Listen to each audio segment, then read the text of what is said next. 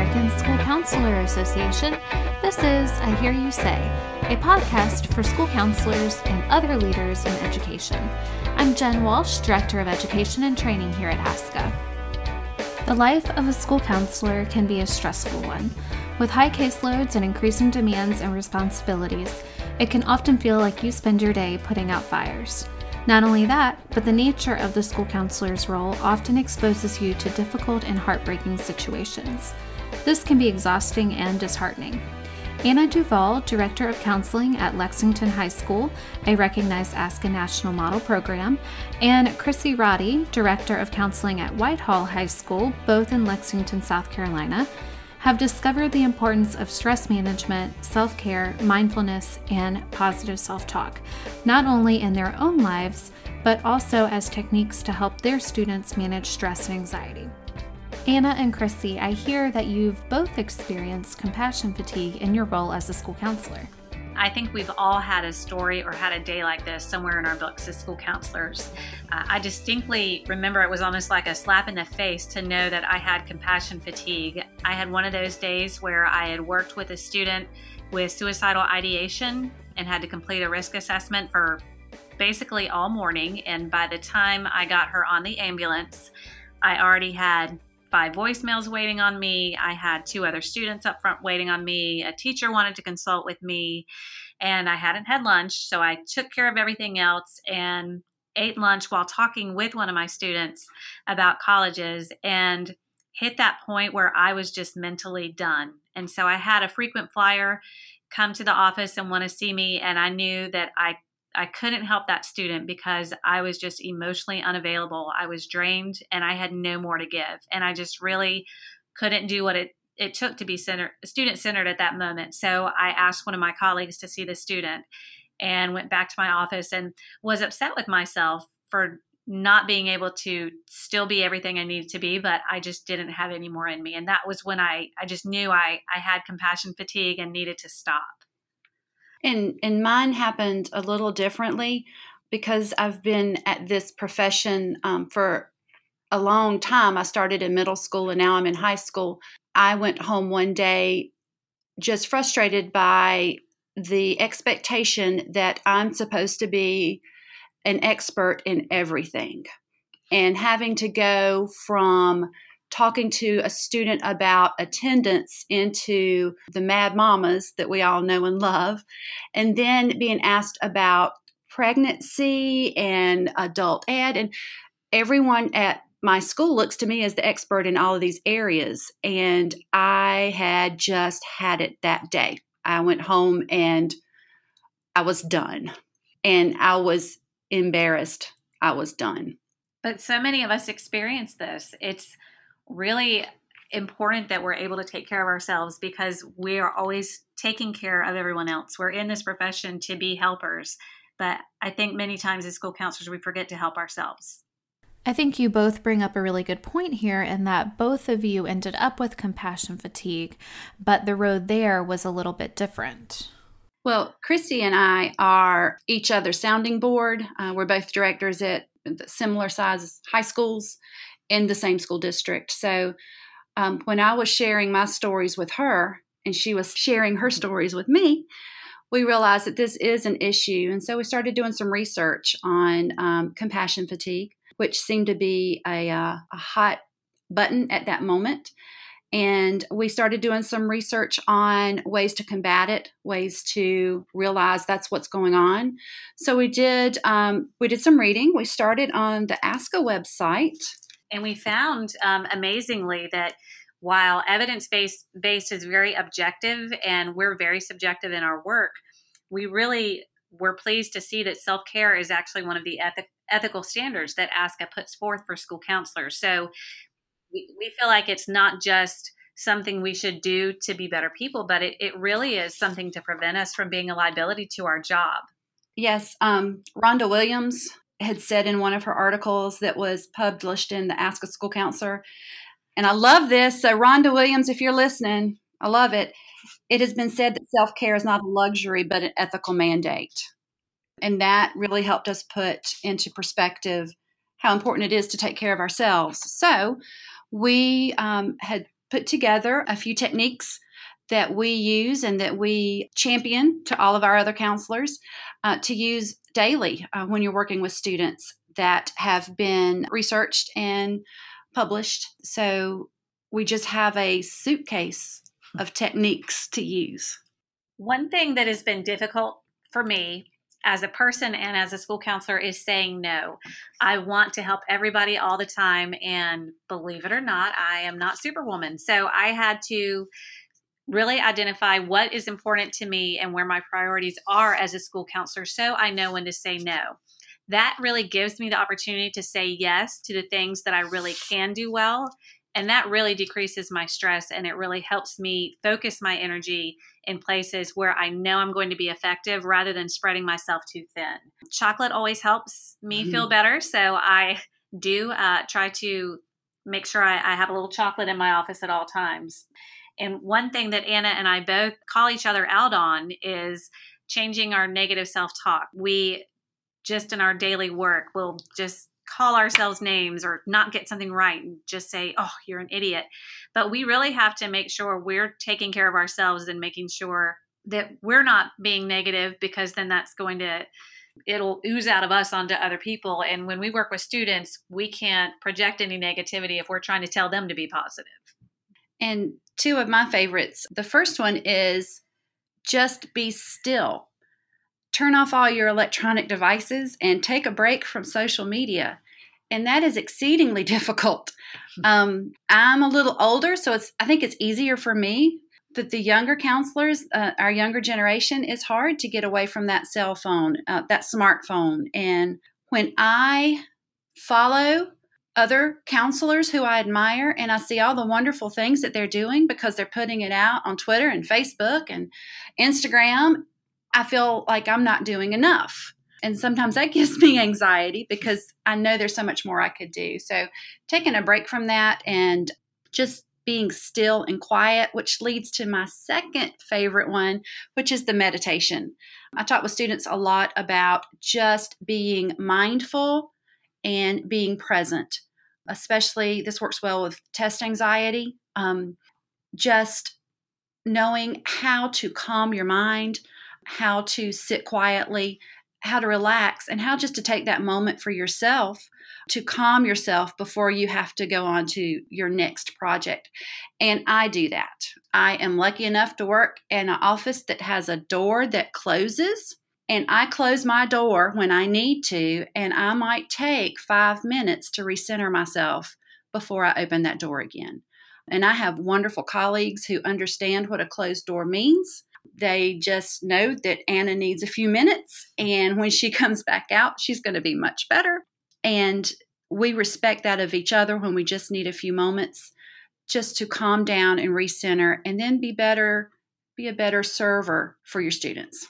And mindfulness really helps for students because it's something they can do and no one else will be aware of what they're doing. So when they're experiencing that moment of anxiety in class, whether it's a panic attack or the test anxiety or they just feel cagey and, and they need to escape, really practicing that mindfulness that we've worked with them on helps them to engage in those techniques and nobody is is the wiser around them they can take care of it all mentally. They can do breathing techniques, they can do guided imagery, and it's it's all right there with a toolbox in their head and they can take care of that. And that's really our point is to give them these tools so they can take them and instead of having the panic attack and running out of class, they know how to work through it so that they can make sure that this is a life skill they take with them after they leave high school. Anna, I think it was you who mentioned this, but when you shut your door to recenter and refocus, what are some strategies you use to do that?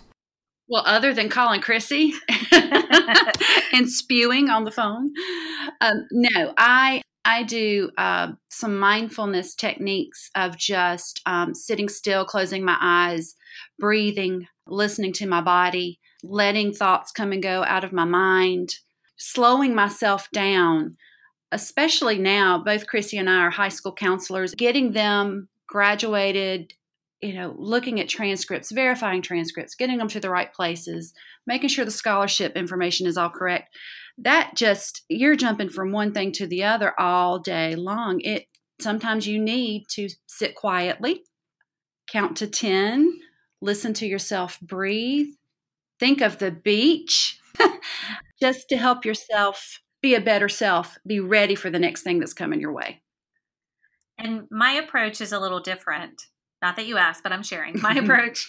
Um, I sometimes just need to get out of that environment to just move a little. And so I might leave my office and go walk across the hall to the front office and consult or just really try to change gears completely. Whatever that agitator is at that moment, I will physically put it to the side and go put my brain into something else completely different.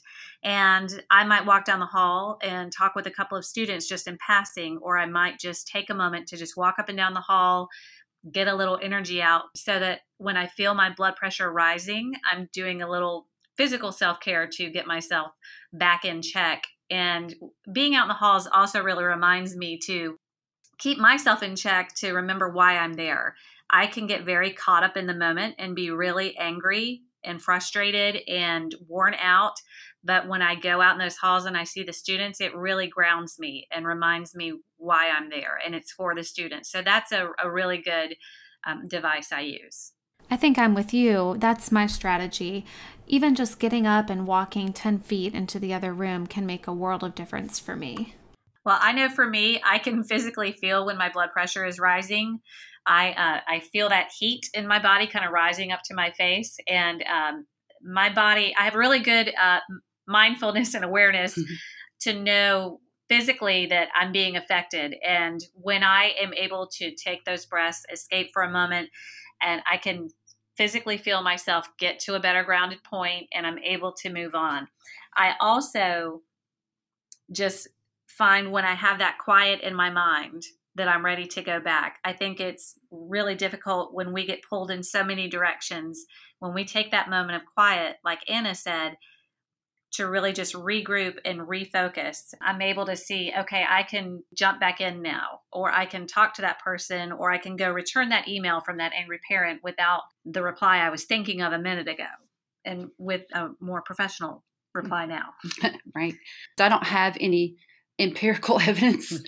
other than how I feel, but I'll tell you this when I don't take a moment, then I know the reaction that's fixing to come is not going to be what I want it to be. When I don't make myself be still or I don't do some breathing, that's when I know that things, what I'm trying to say is when I don't take that moment, then I'm not happy with myself after that and how I react to things. And I think we notice that we are a little snarkier to our colleagues or to to others just that little bit of snip in our voice or that impatience. And again it just it'll hit me of oh that didn't sound nice when that came out of my mouth. And mm-hmm. that really keeps me in check to reel myself back in. Um, we do like to laugh a lot. Um, anna is a friend both uh, she's a professional colleague but she's also a good friend of mine. And sometimes we just have to laugh and I might need to call her and tell her something funny that happened because we need a moment. And there are so many times when I've called her and said something, she'll say, That is just what I needed right now mm-hmm. because I've had a stressful morning already. And just being able to take a moment and just decompress from all of that stress that builds up all day is so, so important. A lot of people don't have the opportunity, but if you have the opportunity to take a mental health day, if you really feel like you're at that point where you're not doing any good in your job, you're not being effective, you need to make sure that you step away and take care of yourself because there are lots of great quotes out there about not pouring from an empty cup or making sure that you're taking care of yourself first, putting on your oxygen mask before you put on someone else's. And if you're not doing that, you're not going to be good to anyone else in your school. So take that moment, take that day, do whatever it is that makes you happy, and then come back refreshed and ready to just start over. Yeah, we um we read that the range of school counselors who have high levels of emotional exhaustion and burnout is between 30 and 66%. So I don't want you to feel like you are alone if you get to this point. This is common, maybe not normal, but common. And as I tell the younger counselors, please, you cannot burn out because I want to retire. You have to you have to pace yourself. Lots of new counselors really take the burdens and the bad, dark stories home with them, and it's hard for them to shake them off. It's hard for anybody to shake them off, but you have to find a way. You can't take on everyone's sad stories. You've got to be able to figure out a way to protect yourself so you're in it for the long haul. It's about finding that balance mm-hmm. between who you are as a person, who you are as a professional, and making sure you know how to take care of both. When we were preparing uh, for, um, we we did a a presentation on this, and we were preparing for that. Um, a lot of the the research out there was done on nurses, social workers, and um, private counselors. And so I started thinking, hmm, I wonder what a private counselor's caseload is. And although that's not stated right out there, um, it wasn't easy to find. What I did find said a private counselor usually sees between 15 and 25 clients a week. And I can't even count the number of students that walk in and my, out of my office that would be a daily count for me, as I'm sure it would be for many of the school counselors in the United States. South Carolina has great ratios. We are blessed and we work in a wonderful school district that supports school counselors.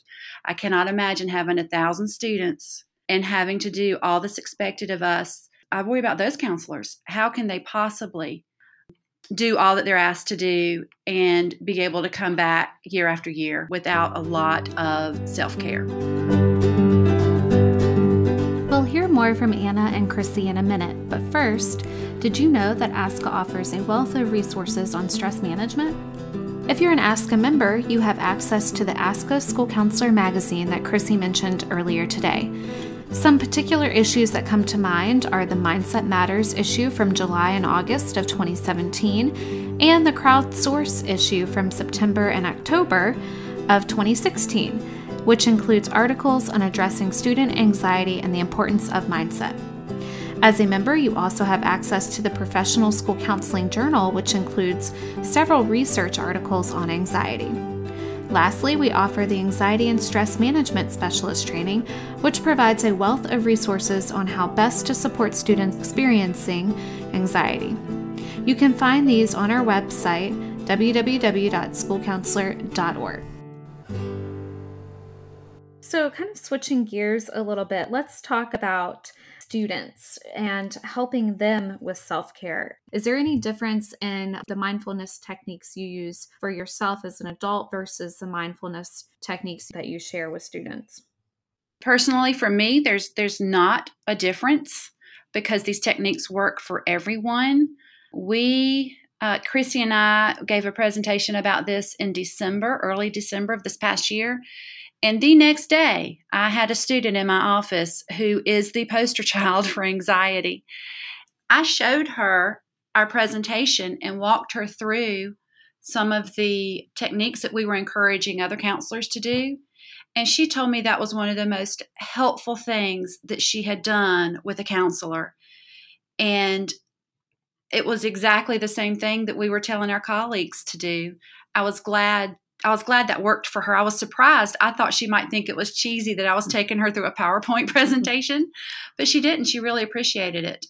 And now that's what I do. Uh, I'm a visual learner. So if I have a student in here who I think is a visual learner, I'll pull that presentation right back out and go back through it with them. Uh, again, like Chrissy said before, a lot of these techniques you can do and no one knows you're doing them students can use these in the classroom all the time. And the students like that because they don't want to be called out.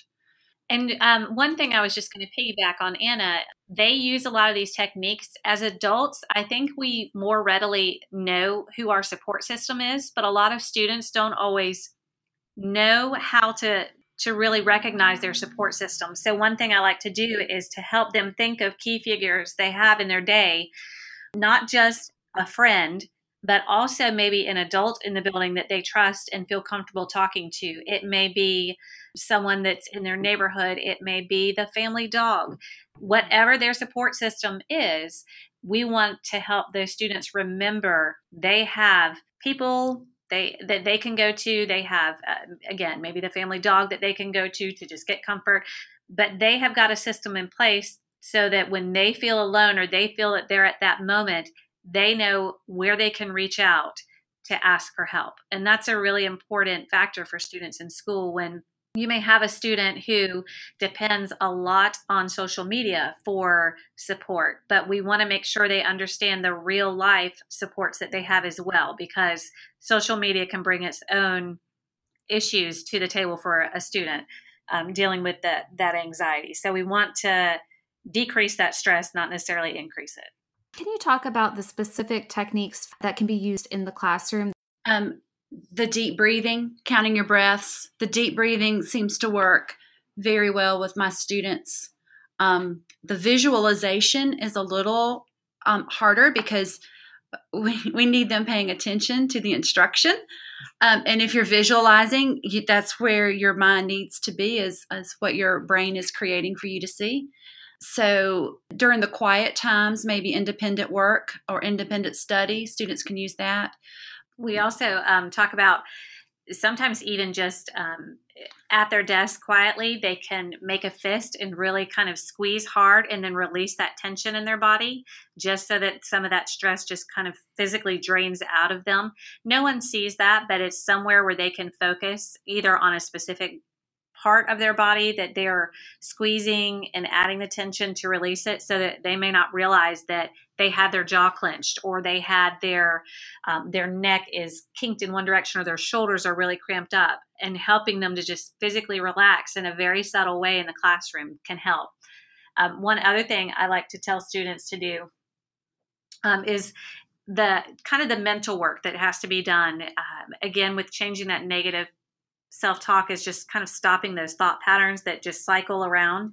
And that's something that may just come so naturally for students, they don't even realize it. So they can mentally just become more self aware because in the classroom is where a lot of that negative self talk happens. If they can't get the answer right or the teacher calls on them and they didn't know what the response was, uh, or someone says something to them in class, having that technique in their head before they automatically say something negative to themselves about themselves, helping them to remember to just hold up that mental stop sign before they just keep spiraling into that negative pattern.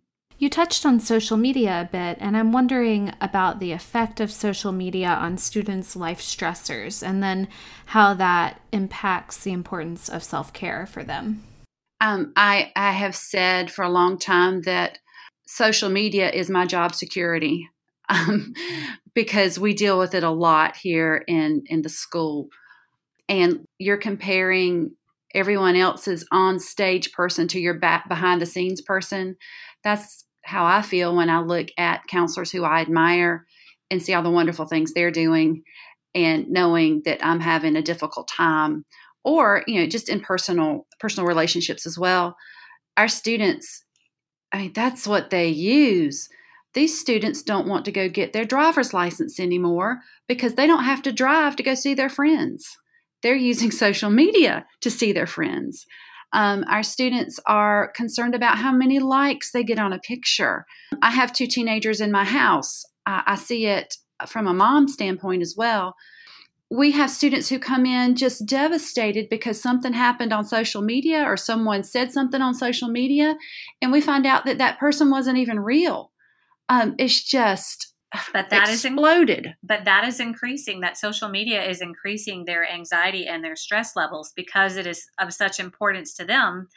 They take this screen as their reality and they take whether or not they have likes or whether or not someone who took an Instagram with a great filter who has a better complexion than them or better hair than them, um, they would rather talk to each other over social media than face to face. So that highly increases their anxiety when you ask them to give a presentation in front of a class where they actually have to face a human and speak to them. Or if they have to confront someone or if they have to use any of those life skills that we as adults are more apt to use, it's a lot more of a struggle for them because they're not used to having to do things face to face. So that definitely increases their stress and their anxiety. And I think developmentally, it's very difficult for them to remember that they're seeing the best version of other people and they're taking that at face value that that's what this person is always like.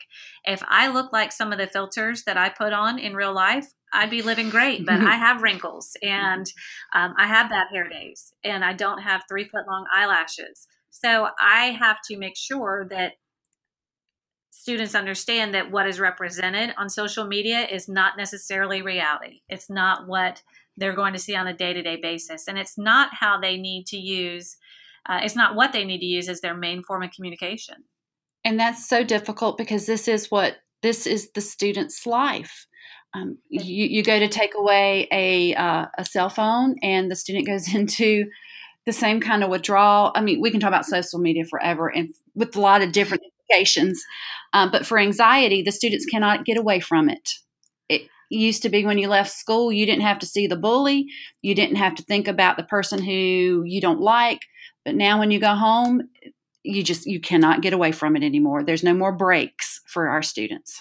How do you encourage them to practice self-care in this social media world? Well, I, I have a couple of things. Um, one thing we as a department decided we're going to do next year is because students are so attached to their phones, we've even had students come into our office and sit across from us and will text while they're trying to talk to us. And we have to tell them it looks like you're trying to have two conversations. You need to decide which one is more important.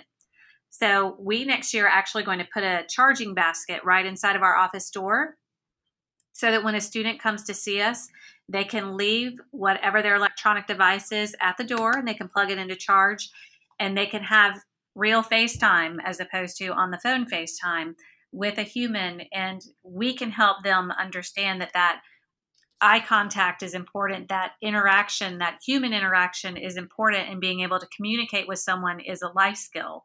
What we also like to do with students is um, help them find apps sometimes that are helpful. There are a lot of good yoga apps breathing apps meditation apps guided imagery. There are a lot of free apps that are out there that we'd encourage students to download and to take care of themselves. It's very easy for me as a counselor to say, well, just don't reply to that person on social media. They feel compelled to reply. So we can't just tell them to put the phone away because that's not really in their vocabulary. So we have to find ways to help them find the more positive outlets that are available to them through social media rather than just taking it away completely. And also, I found that working uh, with parents on this issue is a must because like Chrissy said, they're not going to put the phone away. And I have parents who ask me for advice on, you know, I need to discipline my child, but if I take their phone away, it's almost like they're going through withdrawal, and they are. It's it's a tough. It's gosh, I'm glad I'm not a teenager these days. Uh, it's just a tough place to be, and we're still working with our students to try to help their development into I am more than just what people see online, but it, it's a struggle. Yeah, absolutely. And I think that that emphasizes the important role that school counselors have in fostering those social emotional skills as well as teaching resiliency to students, like how to manage stress and anxiety by identifying uh, those stressors and practicing self care and other stress management techniques to cope with everything going on around them. But yeah, that's such a big responsibility and can be stressful, and it's important for us to take care of ourselves as well. So, I wanted to thank you, Anna and Christy, for joining us today. Your insight into the importance of self care and stress management for ourselves as well as our students was invaluable. And to wrap up today with what gives me hope, the fall is conference time for many of our state school counselor associations. It's so awesome to visit the different states to see what they're doing to support school counselors, as well as meet so many of you across the country in your own neck of the woods. So, this week, it is you that gives me hope. Thanks for joining us today.